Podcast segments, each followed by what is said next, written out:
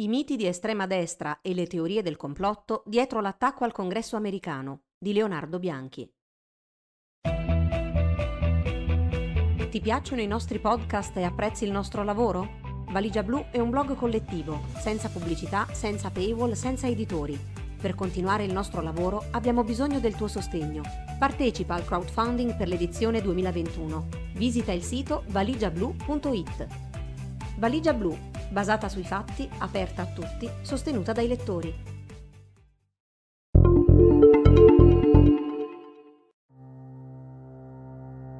La cosa più sorprendente dell'assalto al congresso americano del 6 gennaio 2021 è che paradossalmente si sapeva che sarebbe finita così. Non serviva avere chissà quali doti divinatorie, bastava leggere quello che scrivevano sui social network i seguaci più fanatici e radicalizzati di Trump. Da circa due mesi, infatti, circolano le più assurde teorie del complotto sui risultati delle presidenziali, dall'hackeraggio dei software per il conteggio delle schede fino al coinvolgimento di Giuseppe Conte e Matteo Renzi. Sì, sul serio. Lo stesso Trump e il suo staff le hanno riprese una ad una e l'appuntamento del 6 gennaio 2021 a Washington DC, lanciato con gli hashtag Stop the Steal e Occupy Capitals, si era caricato di aspettative a dir poco messianiche. Già il giorno prima, sempre nella capitale, c'era stato un antipasto di quello che sarebbe successo. Migliaia di estremisti si erano radunati a Freedom Plaza, sostenendo che i comunisti stanno cercando di rubare il nostro sogno americano, finendo poi per scontrarsi con le forze dell'ordine. In una diretta girata dal suprematista Tim Jonet, noto su internet con il soprannome Baked Alaska, un manifestante aveva detto chiaro e tondo che domani, anche se non mi piace dirlo perché sarò arrestato, entriamo dentro il Campidoglio, come ha ricostruito un articolo di BuzzFeed, l'intero ecosistema mediatico dell'estrema destra americana, spalmato su forum come The Donald, gruppi di Telegram e Facebook, social di nicca come Parler e Gab, nonché diversi account su Twitter e TikTok, grondava di discorsi apertamente eversivi. Per settimane gli estremisti hanno ribadito la loro intenzione di manifestare il 6 gennaio, ha spiegato il ricercatore Jared Holt, e di farlo in modo caotico e violento. Quello che abbiamo visto, insomma, è la manifestazione nella vita reale di una retorica nata principalmente online. In effetti, è come se al congresso statunitense si fossero materializzati, un po' come era successo a Charlottesville nel 2017, molti meme della destra americana nati negli anni della presidenza Trump. Tra questi spiccavano le bandiere del Kekistan, le maschere di Pepe the Frog e i simboli di QAnon, incarnati vistosamente dall'ormai famigerato sciamano Jake Angeli, e dal fatto che il primo uomo a entrare nel Campidoglio indossava una maglietta di QAnon. Quello che è successo non è sorprendente, ma è comunque sconvolgente, perché è inutile girarci attorno, è stato un tentativo di golpe. Non ci sono altri termini per descrivere un'interruzione violenta del procedimento di ratifica dei risultati elettorali, portato avanti da militari in assetto paramilitare, con tanto di fascette di plastica per arrestare i parlamentari. Del resto, un colpo di Stato per purificare gli Stati Uniti dai traditori interni è uno dei miti fondanti di QAnon, una teoria che sopra ogni cosa propugna una visione del mondo profondamente antidemocratica. Ma c'è anche un altro mito che ha alimentato l'assalto al Congresso, quella della seconda guerra civile americana.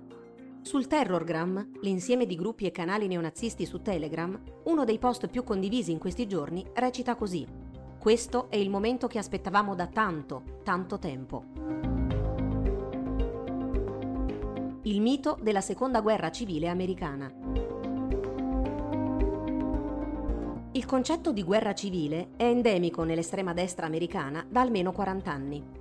Secondo il giornalista David Nyworth, autore di Alta America e molti altri saggi sul tema, l'idea di un conflitto interamericano è cominciata a circolare tra gli adepti della Aryan Nations, una specie di setta nazista stabilitasi alla fine degli anni 70 in Idaho e successivamente in altri stati del nord-ovest Pacifico, con l'obiettivo di proclamare un etno-stato indipendente.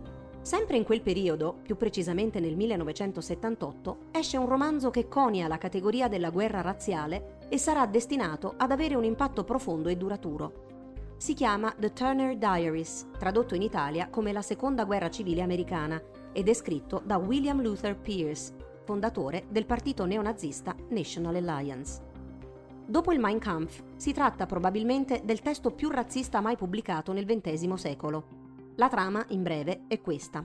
Un gruppo di fanatici di estrema destra, appartenenti all'organizzazione clandestina The Order, rovescia il governo statunitense a forza di attentati e atrocità varie, Si va dall'esplosione di palazzi federali ai colpi di mortaio sul congresso, fino alle impiccagioni di massa dei traditori.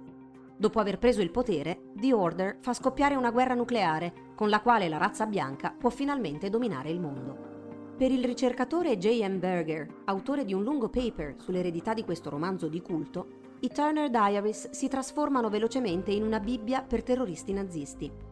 All'inizio degli anni Ottanta, alcuni militanti dell'Aryan Nations, capeggiati da Robert J. Matthews, si ispirano al libro di Pierce per fondare una cellula clandestina chiamata proprio The Order. Per otto mesi, tra il 1983 e il 1984, Matthews e soci spargono il terrore negli Stati Uniti, Assaltano negozi, banche e portavalori, in tutto ruberanno milioni di dollari mai recuperati. Piazzano bombe in teatri e sinagoghe e uccidono il conduttore radiofonico ebreo Alan Berg, sparandogli alle spalle con un'arma da guerra a qualche passo dalla porta di casa. L'atto più eclatante legato ai Turner Diaries è senza ombra di dubbio l'attentato di Oklahoma City, compiuto nel 1995 da Timothy McPaig e un complice, entrambi appartenenti al cosiddetto Movimento dei Patrioti, una rete informale di milizie di estrema destra. McVeigh ha seguito quasi alla lettera il libro, preparando un'autobomba da mettere fuori un edificio federale e causando 168 morti, tra cui diversi bambini. Dopo Oklahoma City, il movimento dei patrioti e più in generale l'estrema destra subisce la pressione delle forze dell'ordine ed entra in declino, pur continuando a commettere reati violenti. Gli attentati alle Torri Gemelle del 2001, ricostruisce Nywert, impongono una tregua di qualche anno, che tuttavia si rompe non appena Barack Obama diventa presidente nel 2008. A quel punto l'estrema destra si scatena e i proclami sulla seconda guerra civile esondano anche nel mainstream, soprattutto su Fox News.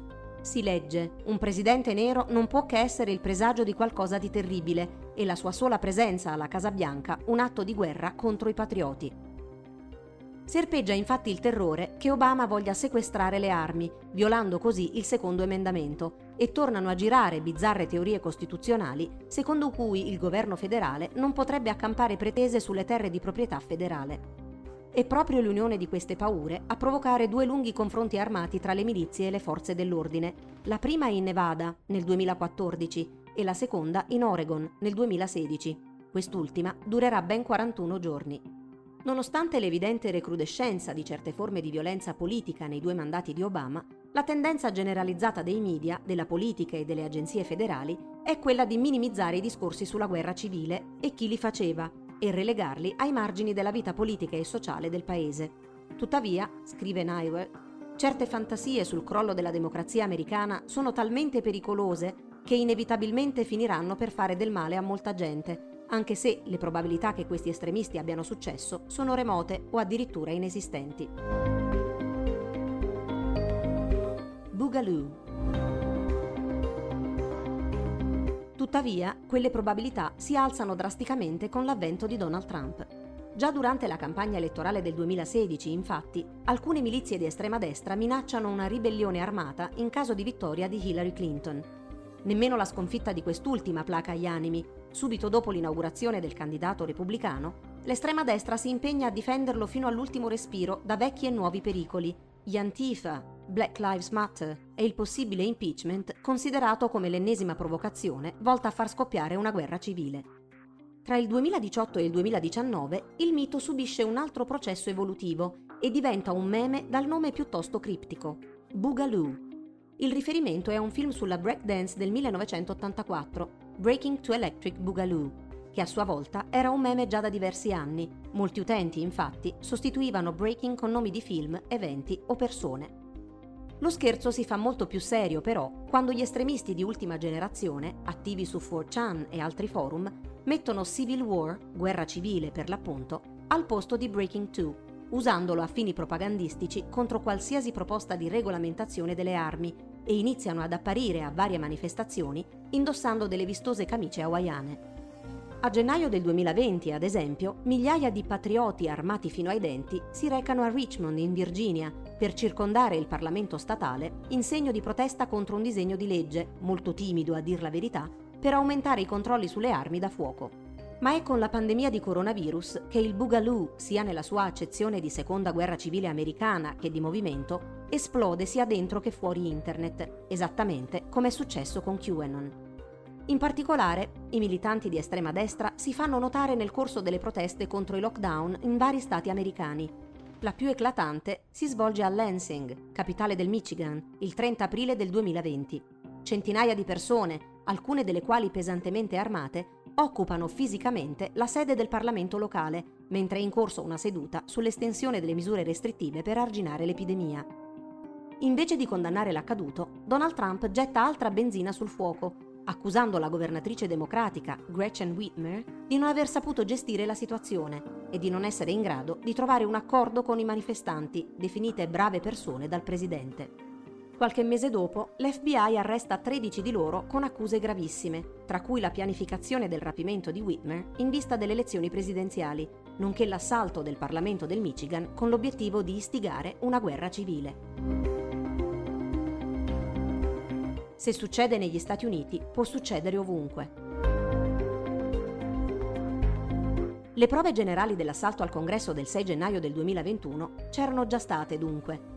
L'estrema destra americana, energizzata da Trump e fomentata dalle teorie del complotto, lo dice da 40 anni in tutte le salse. La seconda guerra civile non è soltanto un modo di dire, è un obiettivo da realizzare in qualsiasi modo.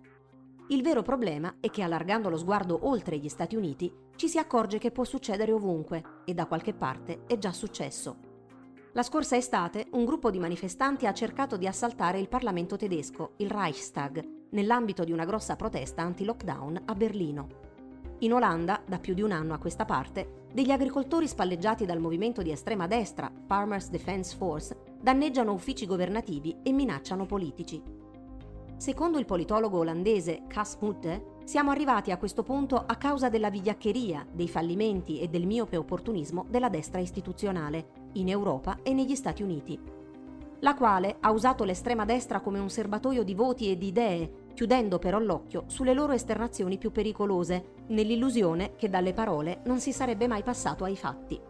E invece si sta passando e come ai fatti. Per Mudde, infatti, la violenza dell'estrema destra è sempre più palese ed esplicita e dovrebbe essere un campanello d'allarme per chi ha sdoganato questi gruppi. Nel senso, non siete voi a controllarli, sono loro che vi controllano. Del resto, come ha detto lo sciamano di QAnon, Jake Angeli, al giornalista Tick Root, siamo noi, il popolo, i padroni. E l'altro giorno siamo semplicemente andati a fare un'ispezione al congresso per vedere se stessero lavorando.